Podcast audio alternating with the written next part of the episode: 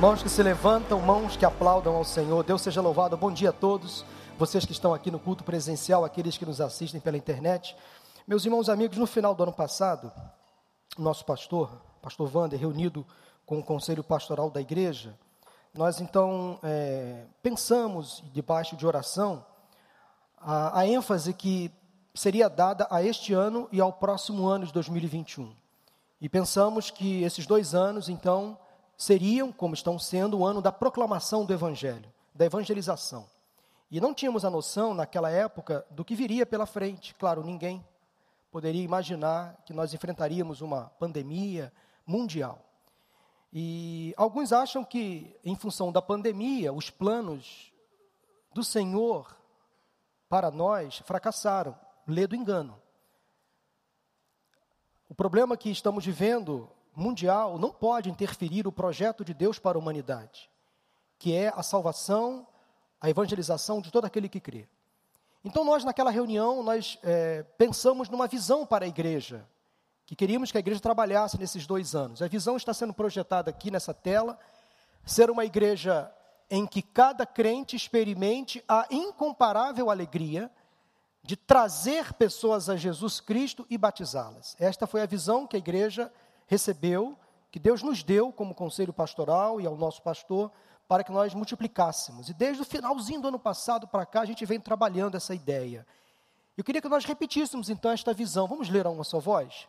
Ser uma igreja em que cada crente experimente a incomparável alegria de trazer pessoas a Jesus Cristo e batizá-las. Em suma, nós precisamos evangelizar.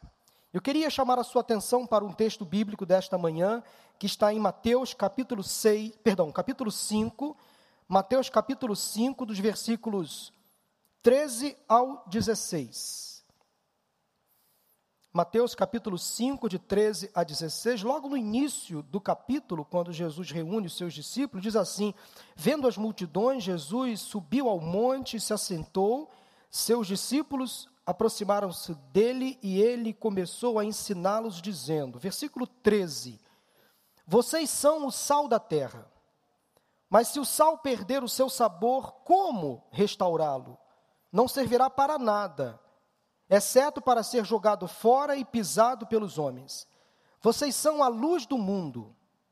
Não se pode esconder uma cidade construída sobre um monte e também ninguém acende uma candeia e a coloca debaixo de uma vasilha. Ao contrário, coloca no lugar apropriado e assim ilumina todos os que estão na casa. Assim brilha a luz de vocês diante dos homens, para que vejam as suas boas obras e glorifiquem ao Pai de vocês que está nos céus. Este é um texto um dos mais conhecidos da Bíblia, faz parte do Sermão do Monte ou Sermão da Montanha. É impressionante, meus irmãos e amigos, como a Bíblia é atual como o ensino de Cristo aos discípulos há quase dois mil anos atrás repercute ainda nos dias de hoje, a nós, seus discípulos e seguidores. Ao ver as multidões, Jesus percebeu as demandas, as necessidades do povo, então reúne seus discípulos e passa a ensiná-los. E não só ensiná-los, ele passa então a prepará-los. E não parte apenas ou tão somente do ensino e do preparo, mas para o comissionamento. Ele ensina, prepara e comissiona os seus discípulos para uma missão. Jesus tinha uma expectativa em relação àqueles homens, e a mesma expectativa ele tem em relação a nós. E como sempre, muito sábio nos seus ensinos, Jesus utilizou de uma linguagem metafórica para ilustrar o que ele queria que os seus discípulos fizessem, o papel que eles deveriam exercer. E nós estamos envolvidos neste, nesta missão. E Jesus lançou mão de duas figuras muito conhecidas, muito familiares: o sal e a luz. E muito provavelmente o próprio Jesus, quando menino em Nazaré, deve ter visto muitas vezes Maria, sua mãe, usar o sal para conservar os alimentos e acender as lamparinas da casa quando anoitecia. Os discípulos então deveriam, a partir daquelas duas figuras, ser sal e luz para toda a terra. E ultimamente eu tenho pensado na influência cristã ou na falsa desta influência, na falta desta influência na nossa sociedade, principalmente nesse tempo de crise, de pandemia, que tem revelado muitas coisas. me parece, me parece que alguns cristãos não estão cumprindo a missão que receberam do Senhor. Estão perdendo o sabor, estão deixando de brilhar, não estão mais fazendo a diferença, estão inertes, omissos, calados, deixando então de cumprir a missão que receberam, para o qual foram chamados. E o pior, como o sal, em vez de conservar e manter a fé viva, estão se tornando insípidos, dando mau testemunho, não estão fazendo a diferença, estão se estão permanecendo dentro do saleiro, estão apagados como a luz, em vez de brilhar e fazer oposição às trevas, ou como, às vezes, com raros lampejos de brilho, mas parece uma luz queimada, lamparina sem óleo. E pensando então nessa ideia dos cristãos desta época, que não estão cumprindo com exatidão a ordem que receberam do Senhor, esta semana eu estava relendo um livro, ou um trecho de um livro de um dos meus é, principais autores, se não o principal autor, John Stott, teólogo, escritor. E ele escreveu um livro chamado Os Cristãos e os Desafios Contemporâneos. Que aí uma boa sugestão de leitura para você também. E John Stott, numa parte do livro, tratou de duas verdades que não podemos escapar delas. Primeira dessas verdades, John Stott diz que os cristãos devem ser inconfundíveis, ou seja, eles devem ser diferentes daqueles que não são cristãos. É uma missão que recebemos. Este é um dos principais temas da Bíblia. Deus nos chamou para compor o seu povo e nos deu um legado, nos deixou uma marca. Nós somos sim um sacerdócio, recebemos de Deus esse sacerdócio para sermos santos, separados, diferentes, separados dos pensamentos e práticas do mundo. O mundo está sim em decadência e é uma decadência moral espiritual, está em decomposição, está apodrecendo, e nós somos o sal. E se o sal não mantiver a sua salinidade, para nada serve. Para que serve o sal dentro do saleiro? O mundo está em trevas, perdido, sem parâmetros, sem referências. Somos a luz. E se a luz não mantiver o seu brilho, ela torna-se inútil. Precisamos sim ser diferentes, fazer a diferença.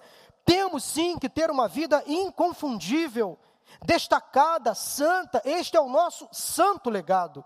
E não podemos abrir mão desta missão. Mas o apóstolo Paulo, escrevendo em Romanos, capítulo 12, versículo 2, disse o seguinte: Não se amoldem ao padrão deste mundo, mas transformem-se pela renovação da sua mente, para que sejam capazes de experimentar e comprovar a boa, agradável e perfeita vontade de Deus. Mas preste atenção no que Paulo diz logo no versículo seguinte, versículo 3 de Romanos capítulo 12. Por isso, pela graça que me foi dada, digo a todos vocês: ninguém tenha de si mesmo um conceito mais elevado, um conceito superior aos outros um conceito mais elevado do que devem ter, mas ao contrário, tenham um conceito equilibrado de acordo com a medida da fé que Deus lhe concedeu. Há um detalhe muito importante aqui no versículo 3 de Romanos 12. Porque ser inconfundível, ser diferente, não significa ser estranho, ser bizarro, ser orgulhoso, prepotente, não significa se achar melhor do que os outros, superior, e Paulo deixou isso muito claro. Nós somos sim, ou devemos sim ser inconfundíveis, diferentes, mas isso não, não nos faz melhores do que as outras pessoas. Sem dúvida alguma, os crentes em Jesus devem ser diferentes daqueles que não são cristãos. Crentes não matam, nem mandam matar. Crentes não roubam, nem deixam roubar. Crentes que são crentes não se corrompem, nem são corrompidos. Crentes têm um pensamento e um comportamento diferente dos padrões mundanos. Isso é fato. Está sobre nós esse legado. Quer você queira ou não, há sobre nós, cada um de nós, esse legado. Mas, em segundo lugar, John Stott, no seu livro, escreve dizendo o seguinte: que os cristãos devem ser influentes, ou seja, devem permear a sociedade. A vida cristã não deve ser restrita aos templos, nem mesmo às casas. A partir do templo e das casas, elas, a vida cristã deve então influenciar a sociedade. Eu acho interessante esse verbo permear, utilizado por John Stott, que significa passar pelo meio, se infiltrar, atravessar, se entranhar nas esferas. John Stott diz que os cristãos não devem viver segregados socialmente, ou seja, isolados. Ao contrário, a sua luz deve brilhar na escuridão e o seu sal deve infiltrar a carne em decomposição. De fato, muitos cristãos deixaram de ser influentes, deixaram de ocupar os seus lugares na sociedade, se omitiram, se calaram, ou alguns desses chamados cristãos, quando passaram a ocupar certos lugares, infelizmente, não deram bom testemunhos, um bom testemunho. Muitos cristãos parece que estão apenas exercendo a fé nos templos, nos ambientes litúrgicos, nos cultos. E não devemos perguntar o que há de errado com o mundo. Essa não deve ser a nossa pergunta, porque nós sabemos. Um diagnóstico sobre o mundo já nos foi dado pela palavra de Deus. O mundo jaz no maligno. O mundo, infelizmente, está tomado de corrupção, de violência, injustiça e imoralidade. Em vez disso, devemos perguntar o que aconteceu com o sal e a luz. Onde está o sal? Esta é a pergunta. Onde está a luz? Onde está a igreja? Que deveria então ocupar os seus lugares de influência, e essa igreja parece que está acovardada. Porque a luz e o sal de Jesus Cristo não estão permeando e mudando a sociedade. Por onde andam os crentes, sal e luz? Porque o crescimento do número de cristãos evangélicos no Brasil não faz então diminuir o número da violência, do abuso sexual, do abuso doméstico? Por que, que o número crescente de cristãos evangélicos não faz diferença na sociedade, não faz diminuir o uso de drogas, não faz diminuir a corrupção, não faz diminuir aqueles que pensam que o aborto deve ser liberado. Tem alguma coisa errada. Recentemente, algumas organizações cristãs para-eclesiásticas lançaram um desafio à igreja, levando os crentes a alcançar as chamadas sete áreas de influência. Preste atenção que eu e você estamos envolvidos em pelo menos duas dessas áreas. A primeira área de influência que o cristão deve estar é a família, o seu lar. O lar cristão deve sim ser um lar influente, mas não para por aí. A segunda área de influência é a religião. A igreja deve sim ser influente na sociedade. Terceira área de influência é a educação, as escolas, universidades, os alunos, os professores, os reitores evangélicos. Não podem esquecer a Bíblia, a palavra de Deus. A Bíblia não pode ser restrita aos templos, às casas, elas têm que influenciar a sociedade. Mas a quarta área de influência é o governo, através da política. Nós precisamos sim, sim, de crentes na política, que não se deixam influenciar pelo sistema apodrecido, mas que influencia esse sistema. A quinta área de influência é a mídia, isso inclui as comunicações, a mídia impressa, os jornais, as revistas, a televisão, o rádio. Inclui também a internet. Nós precisamos de crentes, cristãos, autênticos, nesses meios de comunicação, para que possam influenciar e não ser influenciados. Nós precisamos usar as nossas redes sociais como propagadora do Evangelho de Cristo. A sexta área de influência são as artes. Isso inclui o entretenimento, os esportes. Nós precisamos de artistas cristãos que façam uso da música, da pintura, por exemplo. Nós precisamos de jogadores de futebol, de esportistas, influenciando a sociedade. A, sexta, a, a sétima área de influência é a economia. Isso inclui os negócios, o comércio, as empresas, a ciência, a tecnologia. E como eu disse, todos nós, sem exceção, estamos pelo menos inseridos em duas dessas áreas de influência. E a questão é a seguinte: nós estamos influenciando a nossa família, a nossa igreja, nós, enquanto empresários, profissionais liberais, políticos, nós, enquanto profissionais da área da mídia, cristãos evangélicos, estamos de fato causando influência. Estamos ocupando esses espaços e fazendo de fato prevalecer a ordem de Jesus, ser sal e ser luz. A exemplo de Cristo, nós também precisamos voltar os nossos olhos para as multidões.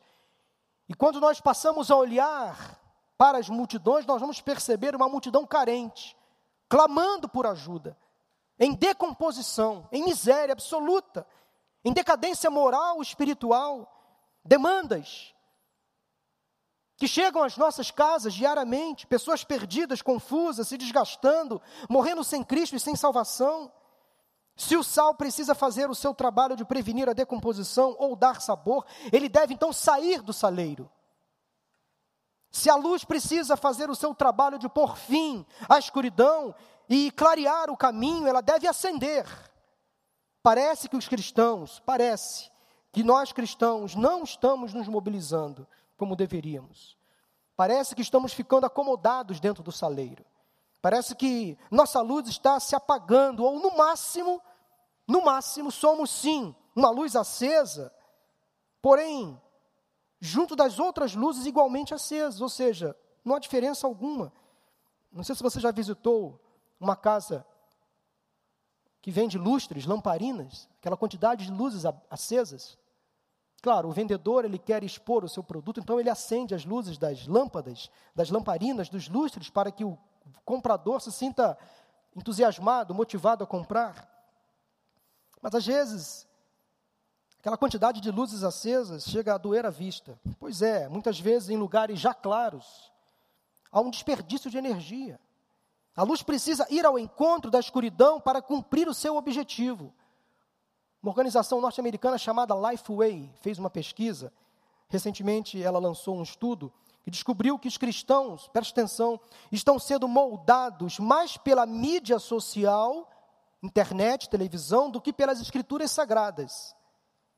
Embora 66% dos evangélicos usem o Facebook pelo menos uma vez por dia, apenas 32% dizem que leem a Bíblia todos os dias. Para dizer de uma outra forma, os cristãos têm duas vezes mais chances de abrir o Facebook ou o Instagram, por exemplo, do que ler a Bíblia. O que pode, o que nós podemos concluir então desse estudo, desse levantamento? Que constatação, constatação nós podemos chegar?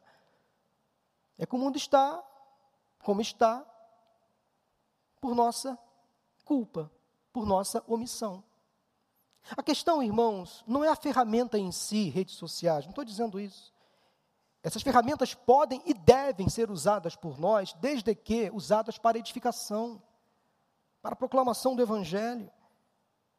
Porque nós estamos então sendo sal dentro do saleiro, luz apagada, e como consequência, estamos perdendo tempo com futilidades, coisas que não edificam, criando discórdia, discutindo política, defendendo, atacando políticos, ideologias, falando mal do próximo, mandando recado, difamando o evangelho. Eu percebo às vezes, veja bem, pessoas mandando recado para outras pessoas através das redes sociais. Às vezes, esposa mandando recado para o marido através do Facebook. Pais mandando recado para os filhos pelo Instagram. Não tem coragem, ou não tem tempo, ou não tem paciência para conversar com os filhos e ficam mandando mensagens subliminares pelo Instagram. Vai que ele entende. Não. Ou pessoas criando discórdia, separação, brigas na internet. Você conhece alguém assim ou só, ou só eu tenho tido essa observação? Infelizmente, isso, isso tem acontecido. O que está faltando acontecer para que a ordem de Jesus seja cumprida? A ordem de Mateus, capítulo 5, de 13 a 16. O que está faltando para acontecer para que a igreja, que somos nós, saia do saleiro, brilhe na escuridão? O que está faltando acontecer para que sejamos crentes realmente eficientes e eficazes no cumprimento da missão que nós recebemos? Luz e sal. Eu gostaria de agora traçar um paralelo e comparar esse texto de Mateus que acabamos de ler com duas passagens no livro de Atos. Jesus, durante todo o seu ministério terreno, ele chamou, ele preparou, como eu já disse, ele comissionou os seus discípulos para o cumprimento de uma missão, que pode ser, pode ser então resumida em Mateus 5, de 13 a 16: ser sal e ser luz. Mas Jesus cumpriu o seu objetivo. Ele veio, habitou entre nós, discipulou os seus discípulos, comissionou, mas chegou uma hora em que ele morreu, ressuscitou. E antes de ascender ao céu, ele novamente reuniu seus discípulos, reforçou a missão que tinha ensinado, lembrou sobre a necessidade de cumprir aquela missão.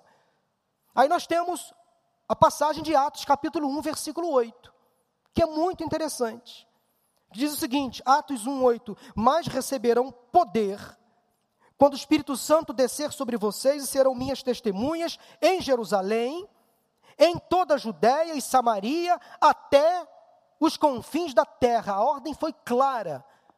A ordem foi clara. Vocês vão receber poder. Vocês só conseguirão cumprir a missão de ser sal e luz a partir do momento em que receberem poder. Porque essa missão não é tão somente humana, é espiritual. Então Jesus deixou muito claro: vocês vão receber a capacitação. Então, a partir de Jerusalém, a igreja, até então, aquela época reunida, deveria imediatamente alcançar o mundo, mas não foi isso que aconteceu. A ordem de Jesus, hoje foi citado aqui o evangelista Lucas, que escreveu o evangelho de Lucas, obviamente, que tem o seu nome, mas também escreveu Atos dos Apóstolos. Lá no finalzinho do evangelho de Lucas, Lucas escreve que Jesus, quando reuniu seus discípulos, disse, disse o seguinte: deu a seguinte ordem: Olha só, eu vou para o meu Pai, vocês devem permanecer em Jerusalém até receberem o cumprimento da promessa. Que promessa era esta? O enchimento do Espírito Santo. Permaneçam em Jerusalém até o cumprimento da promessa. Depois, saiam, vão divulgar a palavra. Mas os discípulos atenderam apenas a primeira parte da ordem. Eles receberam o Espírito Santo, logo aí na sequência do livro de Atos, no capítulo 2, eles receberam o Espírito Santo e não cumpriram a ordem por inteiro. Eles permaneceram em Jerusalém após o recebimento do Espírito. A ordem era, era a seguinte: permaneçam em Jerusalém até receberem o Espírito. Eles receberam o Espírito e permaneceram em Jerusalém após o recebimento do Espírito. E aí aconteceu um grande problema. A ordem não foi cumprida e deu uma confusão danada. E quando nós estudamos o livro de Atos, nós percebemos que os primeiros cristãos precisavam sim de um certo empurrão para levar o evangelho além de Jerusalém, para o mundo inteiro. Perceba que a ordem de Atos 1:8 era muito clara. A partir de Jerusalém até os confins da terra. Jerusalém era o centro da devoção, mas a partir daquele momento deveria servir como um centro de envio. Envio. No Novo Testamento, a dinâmica da fé, não, perdão, no Antigo Testamento, a dinâmica da fé era a seguinte: venham a Jerusalém e vejam. Venham a Jerusalém e vejam. Ou seja, vejam o templo, vejam o culto, vejam a liturgia. Mas a partir do Novo Testamento, a ordem mudou. Passem por Jerusalém e vão. Vão e façam. Vão pelo mundo inteiro, evangelizem, batizem, transformem a sociedade. O que Jesus queria dizer é o seguinte: vocês já receberam o suficiente, agora é tempo de dar. Aliás, a síntese do, a síntese do Evangelho é esta: uma vez que nós já recebemos o Espírito Santo, uma vez que nós já temos Cristo como nosso Senhor e Salvador, agora é hora de compartilhar. O Evangelho tem muito mais relação com dar do que receber. Receber já recebemos, e Cristo já é o suficiente. Eu fico às vezes muito perplexo quando eu ouço algumas pessoas dizendo assim: então, o melhor de Deus está por vir. Isso é um engano teológico profundo. O melhor de Deus já veio, é Jesus. O que se compara a Cristo? Não é um carro, não é uma casa, não é o emprego dos sonhos, nem mesmo a cura de uma doença, nada se compara a Cristo. A salvação que ele já prometeu, ele já deu. O melhor de Deus já veio. É Cristo. Agora, em Cristo e com Cristo, é avançar, é evangelizar, é falar de Jesus a partir, a partir da nossa Jerusalém. Qual é a nossa Jerusalém? A nossa Jerusalém mais micro, permitam-me essa expressão, mais micro, é a nossa casa, a nossa família. Essa é a nossa principal Jerusalém. Depois os nossos parentes, familiares, irmãos em Cristo, amigos, é o nosso bairro, é a nossa rua, a nossa comunidade, é a nossa cidade. Essa é a nossa Jerusalém. E a partir então de fazer a diferença na nossa Jerusalém, a gente vai para a Judéia, vai para Samaria, até aos confins da terra. Essa era a ideia. A principal missão então era esta: a partir de Jerusalém, os crentes deveriam sair, se espalhar, permear a sociedade para semear a palavra. Atos 1:8 seria então o pontapé inicial. Deus fez a parte dele. Olha, vocês já têm o Espírito Santo. Agora, vamos lá, vamos trabalhar. Mas os crentes não fizeram, não cumpriram o chamado. Então, por causa do não cumprimento de Atos 1:8, aconteceu o que está escrito em Atos 8:1. Olha a semelhança entre esses dois versículos. E vocês sabem o que aconteceu em Atos 8:1? Leia a palavra comigo, Atos capítulo 8, versículo 1. E Saulo estava ali consentindo na morte de Estevão. Naquela ocasião desencadeou-se grande perseguição contra a igreja que estava onde? Em Jerusalém. Todos, exceto os apóstolos, foram dispersos pelas regiões da Judéia e Samaria, ou seja, trocando em miúdos, esclarecendo. Foi preciso iniciar uma perseguição aos crentes que permaneceram em Jerusalém, que não cumpriram a ordem de Atos 1:8, para que eles finalmente cumprissem a ordem de Atos 1:8, que era testemunhar de Jesus, ser sal e ser luz para o mundo todo. Atos 8:1 foi a maneira que Deus providenciou para que Atos 1:8 fosse cumprido. A morte de Estevão por apedrejamento, ela foi uma morte muito emblemática, muito marcante para os cristãos daquela época. Estevão era, eh, perdão, é, Estevão era muito querido, ele era muito amado pelos discípulos, pelos primeiros cristãos. E a perseguição aos cristãos foi terrível e tinha como um dos líderes um homem muito violento, temível, chamado Saulo, Saulo de Tarso, que depois se converteu, logo no capítulo 9, caminhando para Damasco, para perseguir e matar cristãos, ali Saulo teve um encontro com Jesus, Deus mandou Saulo parar, derrubou ele, fez ele ter um encontro com Jesus, a partir daquele momento, vejam bem, anos depois, Saulo de perseguidor passou a ser perseguido, foi ele, Saulo, o grande impulsionador do evangelho para fora de Jerusalém. Ele não foi o primeiro, ele foi o primeiro missionário comissionado. Mas antes dele, outros fizeram esse trabalho. Mas para fugirem de Saulo, da prisão e da morte, os cristãos, a partir do apedrejamento da morte de Estevão, eles se dispersaram. Uma coisa interessante acontece aí no capítulo 8 de Atos, que os cristãos dispersos, eles não conseguiam ficar calados dispersos continuavam pregando a palavra, mesmo sendo perseguidos, mesmo sendo mortos, eles não se acovardavam. O evangelho prosseguia, crescente.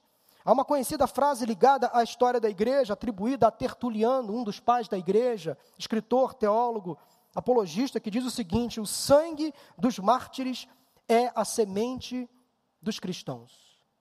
O sangue dos mártires é a semente dos cristãos. Ou seja, para cada gota de sangue de um cristão morto que caía no chão daquela terra, Deus fazia brotar, Deus fazia levantar um outro cristão para dar continuidade àquele trabalho evangelístico.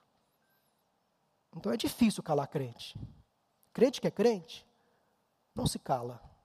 Mesmo sofrendo lutas, perseguições, mesmo na dor, mesmo na doença, ele está ali pregando o Evangelho. Quantos crentes eu conheço, e você também, que no hospital, na beira, na beira da morte, no vale da sombra da morte, estavam ali evangelizando.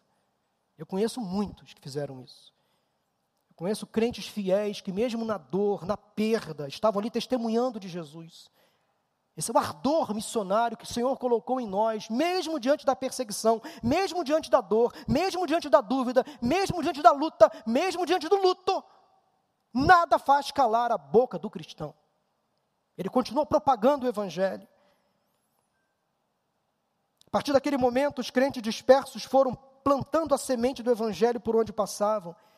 E logo nos versículos seguintes de Atos capítulo 8, Filipe, um seguidor, um discípulo de Cristo, ele foi à cidade de Samaria, anunciou o Cristo aos samaritanos, que eram odiados pelos judeus de Jerusalém, e ali Filipe faz por fim a um longo histórico de animosidade entre os judeus de Samaria, judeus de Jerusalém. Ele leva o evangelho aos samaritanos.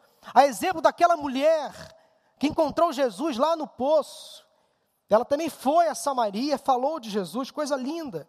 O Evangelho une as pessoas, quebra as barreiras do ódio, do preconceito, destrói os muros da intolerância. O Evangelho faz do pecador uma pessoa regenerada e essa pessoa não consegue se conter. E quando Felipe começou a proclamar a palavra, uma multidão ouvia, diz a palavra, atentamente a pregação. E sabe o que passou a acontecer em Samaria, na Judéia? Sinais, milagres. Espíritos imundos saíam das pessoas. Muitas pessoas eram curadas de enfermidades, paralíticos voltavam a andar, e houve uma grande alegria naquele lugar. Porque crentes, mesmo que dispersos, mesmo que em função de uma perseguição, não deixavam de falar do que tinham visto e ouvido. A palavra grega para proclamar tem a ideia de anunciar uma mensagem publicamente, ou seja, fazer a mensagem conhecida de forma pública, não de forma velada de forma pública. O texto indica então que Filipe fez, isso continuamente. É interessante que as pessoas que foram dispersas e proclamaram o evangelho eram pessoas normais, como eu e você, com pouco preparo. Os apóstolos permaneceram em Jerusalém para dar apenas o sustento à igreja, que precisava continuar ali. Mas os crentes comuns, eles sim foram dispersos para a proclamação do Evangelho. O Evangelho, então, foi espalhado por cristãos comuns, que receberam o Espírito do poder para serem testemunhas de Cristo. Crente que é crente não fica quieto. Se uma porta se fecha, a outra se abre. Crente que é, que é crente não emudece. Mas, finalmente, a partir da perseguição, os crentes entenderam o significado do que Pedro e João tinham dito e prometido lá perante o Sinédrio, Atos capítulo 4, versículo 20, já citado aqui por mim, não podemos deixar de falar do que temos visto e ouvido. Existem duas palavras diferentes para a expressão grega disperso ou o verbo dispersar. Uma se refere, presta atenção, a ser disperso para se perder, desaparecer, como cinzas jogadas ao vento. Mas a palavra usada aqui em Atos 1 e Atos 4 significa ser espalhado para ser plantado. Olha que diferença interessante. A perseguição então levou os crentes ao plantio do evangelho. Este é realmente um cumprimento do que Jesus disse em Mateus capítulo 10, versículo 23, quando forem perseguidos num lugar, fujam para outro, ou seja, não se contenham, não se acovardam. A perseguição virá. A perseguição virá, é promessa. Me será, irmãos e amigos, será que é preciso uma perseguição nos dias de hoje aos crentes, à igreja, para que nós iniciemos ou reiniciemos a nossa missão, que é de pregar o evangelho a toda criatura, ser sal e ser luz? A perseguição é prometida a todo crente. João capítulo 15, versículo 20, palavra de Jesus: Se me perseguirem, também perseguirão vocês. 2 Timóteo 3,12, palavras do apóstolo Paulo, de fato, todos os que desejam viver piedosamente em Cristo serão perseguidos. Promessa. Jesus falou sobre alguns sinais do fim dos tempos, preste atenção. Dentre eles, a perseguição que os crentes sofreriam. E sabem de uma coisa? A perseguição já está aí. Não é mais velada. Ela já é evidente. Quer você queira ou não, o mundo nos reserva perseguição. Perseguição. Os crentes já estão sendo perseguidos, a igreja já está sendo perseguida. Mas nós devemos usar a perseguição, que é inevitável, para a proclamação do Evangelho. Que a perseguição que nós estamos sofrendo nas mais diversas áreas, das mais diversas formas, deve nos motivar a propagar o Evangelho. A perseguição que sofremos deve ser, então, uma plataforma para que Cristo seja conhecido. Observe o que Jesus disse, preste atenção, veja bem que se, não é a linguagem de hoje, o jornal de hoje. Lucas capítulo 21, versículos de 10 a 13. Veja a semelhança com os dias atuais. Lucas 21, de 10 a 13, preste atenção. Nação se levantará contra nação, e reino contra reino. Haverá grandes terremotos, fomes e pestes em vários lugares. Terremotos, fome e pestes em vários lugares. Sinônimo de pestes, o que é? Doença ou pandemia. Promessa. Haverá grandes terremotos, fomes e pestes em vários lugares, e acontecimentos terríveis, e grandes sinais provenientes do céu. Vamos fazendo as conexões. Mas antes de tudo isso, diz a palavra, palavra de Jesus: prenderão e perseguirão vocês, então os entregarão às sinagogas e prisões, e vocês serão levados à presença de reis e governadores, perante a presença da justiça. Tudo por causa do meu nome. O nome cristão, o nome Cristo, e nós somos pequenos cristos, daí vem a expressão cristão, pequenos cristos, por causa do Evangelho, por causa de Cristo, nós seremos levado, levados à prisão. Mas olha só que Jesus fala no, no final do, do versículo 13 de Lucas capítulo 21. Será para vocês uma oportunidade de dar testemunho. Mesmo na perseguição, mesmo na dor, mesmo na angústia, mesmo na doença, será para nós uma oportunidade de dar o quê? Testemunho. Por isso que Paulo escreveu aos Romanos no capítulo 8: nem morte, nada, nada, nada pode nos impedir, pode nos. É, é, vai nos impedir de ter acesso ao amor de Deus que está em Cristo Jesus, o nosso Senhor. Você está entendendo o que eu estou querendo dizer? Estamos vivendo uma época de pandemia, uma peste que se instalou na sociedade, no mundo inteiro. Cristãos estão sendo perseguidos, massacrados, presos, mortos.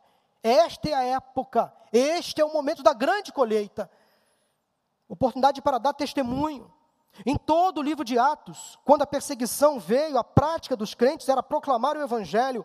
Atos capítulo 11, de 19 a 21, os que tinham sido dispersos por causa da perseguição desencadeada com a morte de Estevão, chegaram até a Fenícia, Chipre, Antioquia, anunciaram Jesus aos judeus, aos gregos, contando-lhes as boas novas a respeito do Senhor Jesus. Muitos creram, muitos se converteram, muitos foram batizados. Atos capítulo 12, versículo 24. A palavra de Deus continuava a crescer e a espalhar-se. Sabe por quê?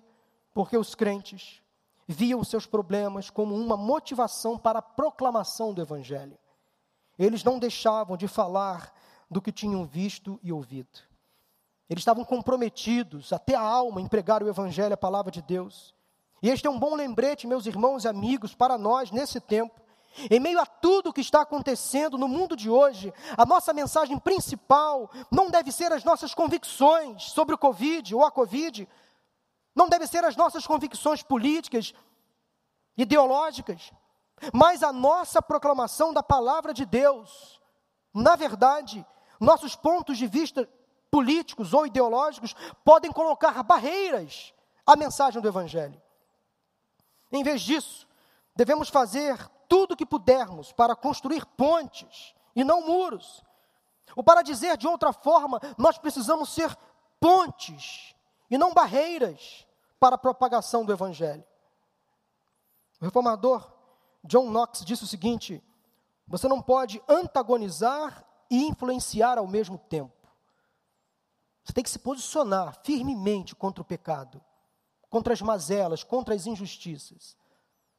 Aliás, a palavra de Deus, se pudéssemos resumir a palavra em duas vertentes, a mensagem do Evangelho é a mensagem do amor, da graça, da misericórdia, por um lado. Mas por um outro lado, igualmente importante, é a mensagem da justiça, da necessidade do arrependimento, é a mensagem de combate ao pecado, às injustiças, como eu disse. É a mensagem de combate a tudo de errado que acontece na sociedade. Nós não podemos nos contentar, meus irmãos e amigos, com o evangelho light, que prega apenas um lado, uma vertente. A palavra de Deus tem que ser engolida totalmente. Ora, se Deus é amor, Ele também é justiça. Se Deus é graça, é também lei. Aliás, lei e graça não se anulam.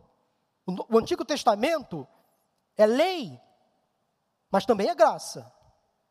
O Novo Testamento é graça, mas também é lei. E há muita gente hoje apenas ancorado na graça, ancorado no amor. Pode tudo, né? Deus ama. Então, venha como você está, que Deus te aceita do jeito que você é vírgula. Deus vai te aceitar. Mas você vai ter que se converter dos seus maus caminhos. Se arrepender dos seus pecados e ter uma vida transformada. Esta é a proposta do Evangelho. Quem está em Cristo é nova criatura. As coisas antigas já passaram, tudo se fez novo. Eu estava algumas semanas atrás assistindo a entrevista de um grande pregador que eu admiro muito. Já me abençoou muitas vezes. Mas ele perdeu uma grande oportunidade num canal de televisão. Uma questão ética, não vou dizer o nome, obviamente. Essa é minha, apenas a minha leitura, a minha visão. Ele foi questionado sobre o papel da igreja nesse tempo de tanta intolerância, tanto ódio. Eu também acho, estamos vivendo um tempo de intolerância por todas as partes, ódio. Isso é terrível, tem afetado toda a sociedade. Mas esse grande pregador, ele foi tentar justificar a palavra atitude de amor, de graça que a igreja deve ter, com aquele exemplo da mulher pega em adultério, quando foi levada a Jesus pelos fariseus, os fariseus deram uma ordem a Jesus: olha, ela tem que ser apedrejada conforme a lei. Então colocaram Jesus contra a parede. Ela foi vista em adultério. O que você tem a dizer, Jesus? A Jesus sempre sabe, disse assim: olha só, de fato, ela foi pega em adultério, mas quem de vocês não tem pecado? Que atira a primeira pedra. Quem de vocês que não tem cometido o mesmo pecado que ela, provavelmente, que atira a primeira pedra? Ela foi pega em adultério, mas talvez alguns de vocês adulteraram com ela. Ou têm cometido pecados até piores do que ela. Agora, atira a primeira pedra quem não cometeu pecados. Sabe o que eles fizeram? Foram largando a pedra e foram embora. Não ficou ninguém. Esse pregador famoso, que eu gosto muito, ele parou aí. Sim, Jesus ali foi misericordioso com aquela mulher. Ele agiu com graça, com misericórdia. Mas o discurso de Jesus não parou ali. Esse pregador esqueceu de citar o versículo seguinte. Jesus não concordou com os erros daquela mulher. Ele não abrandou o pecado dela. Sabe o que está escrito no versículo seguinte? Sabe o que está escrito? Mulher, onde estão os teus acusadores? Foram todos embora, porque eram pecadores como você. Agora, mulher, volta para tua casa e abandona a tua vida de pecado. Essa é a mensagem que falta à igreja nos dias de hoje. Somos extremamente amor, mas esquecemos da misericórdia do Senhor, da graça do Senhor às vezes, mas precisamos sim ser amorosos, ser misericordiosos, compassivos, mas ao mesmo tempo precisamos falar da justiça de Deus. O salário do pecado é a morte é a condenação eterna. E há muitos crentes, crentes, porque crente é aquele que crê, até o diabo crê. Há muitos crentes nas igrejas que não são convertidos, que não experimentaram o novo nascimento. Então vivem uma vida, sabe, normal. Não é assim. Desculpe, irmãos. Essa mensagem eu sei que é dura demais. É difícil demais ouvir esta palavra. E sem criar nenhum tipo de comparação, uma vez Jesus estava conversando, pregando às multidões, as mesmas multidões, provavelmente, uma mensagem muito dura, muito difícil de ser ouvida e praticada. E algumas pessoas começaram a sair. Olha, a mensagem está pesada hoje de Jesus, é? então elas não estavam conseguindo digerir aquela informação. E foi saindo um, saindo outro do lugar, e aí de repente Jesus chegou para os discípulos e falou o seguinte: olha só, vocês querem sair também? O discurso hoje está duro, né? a mensagem hoje está pesada. Vocês querem me abandonar também? Aí Pedro, porta-voz da turma, disse para Jesus o seguinte: Senhor, para onde iremos nós? Tu tens as palavras de vida eterna. São palavras duras, mas necessárias. Essas palavras, Senhor, duras, mudam o nosso caráter, transformam o nosso ser, nos preparam para as adversidades da vida. Não podemos, irmãos, nos contentar com o evangelho light. O evangelho também é hard, é duro, é difícil. Mas é necessário. Esta é a palavra para o nosso tempo. Durante esse tempo, nós precisamos influenciar a sociedade, nós precisamos nos mover em direção às multidões, nós precisamos semear a mensagem do Evangelho. O evangelismo é a força vital da igreja. Já estamos sim sendo perseguidos. É daí para pior. Não quero ser fatalista, mas é a palavra. é a palavra. E a palavra de Deus também nos afirma como promessa que Jesus só voltará quando todos os sinais acontecerem. Quando o nome dele for propagado em toda a terra, aí ele voltará. Então aqui está uma pergunta: você vê os seus problemas como uma plataforma de proclamação do Evangelho?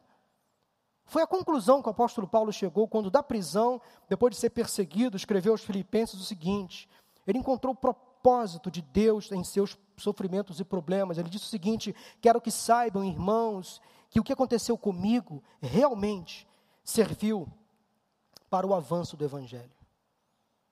É parte do plano de Deus usar o seu povo em meio às dificuldades, em meio aos problemas, às doenças, às pandemias, às crises, para proclamar o Evangelho e as boas novas. Então, vamos fazer, meus irmãos, tudo o que pudermos, a fim de espalhar a semente do Evangelho. Vamos construir pontes e não muros.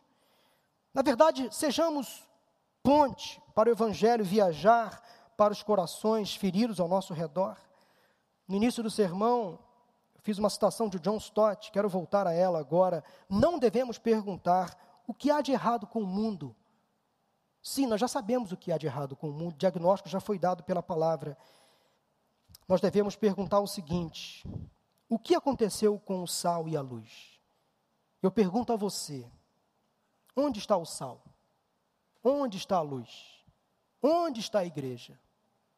Meus irmãos e amigos presentes aqui nesta celebração, aqueles que nos assistem pela internet, por favor, é tempo, ainda dá tempo. Sejamos sal fora do saleiro, sejamos luz na escuridão. Para terminar, eu quero constatar com vocês que, durante esse tempo de pandemia, eu tenho visto, presenciado, uma constatação, como disse, Muitos cristãos têm tido a sua fé se esfriando. Eu tenho percebido muitos cristãos realmente esfriando. Não estou mais com o mesmo ardor que em outra época. Mas eu creio que nesse tempo de pandemia, de sofrimento, a fé de muitos outros cristãos está se aquecendo. Enquanto alguns cristãos têm tido a fé se esfriando, Deus está levantando muitos outros cristãos que têm tido a fé se aquecendo.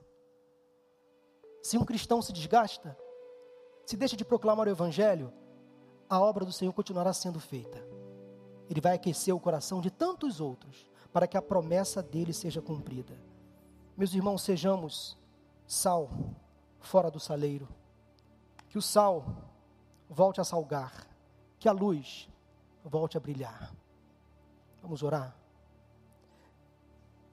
Deus, essa palavra foi dura. Dura. É necessário, às vezes, ouvir a voz do Senhor, do teu Espírito, que nos leva a cumprir os teus propósitos. Ó oh, Deus, tira-nos do comodismo, da frieza espiritual, aqueça novamente o coração do teu povo, que nada impeça o mover o teu Espírito Santo sobre a igreja, nenhuma desilusão, que nenhuma tristeza, que nenhum desapontamento com pessoas, Nada, Senhor, seja capaz de nos afastar do amor de Deus que está em Cristo Jesus, nosso Senhor, porque temos uma missão muito nobre a cumprir, que é a proclamação do Evangelho de Cristo às nações, a começar da nossa Jerusalém, da nossa família, dos nossos amigos, familiares, parentes, vizinhos, colegas do trabalho, da escola. Ó Deus, não permita mais que o teu povo seja confundido não permita mais, ó Deus, que o teu povo seja motivo de escândalo. Derrama sobre nós o teu Espírito Santo mais uma vez, como fizeste lá em Atos 2. Que sejamos dispersos, mesmo nesse tempo de perseguição, mas para que propaguemos a tua palavra. Que usemos as ferramentas que temos, Senhor, em nossas mãos.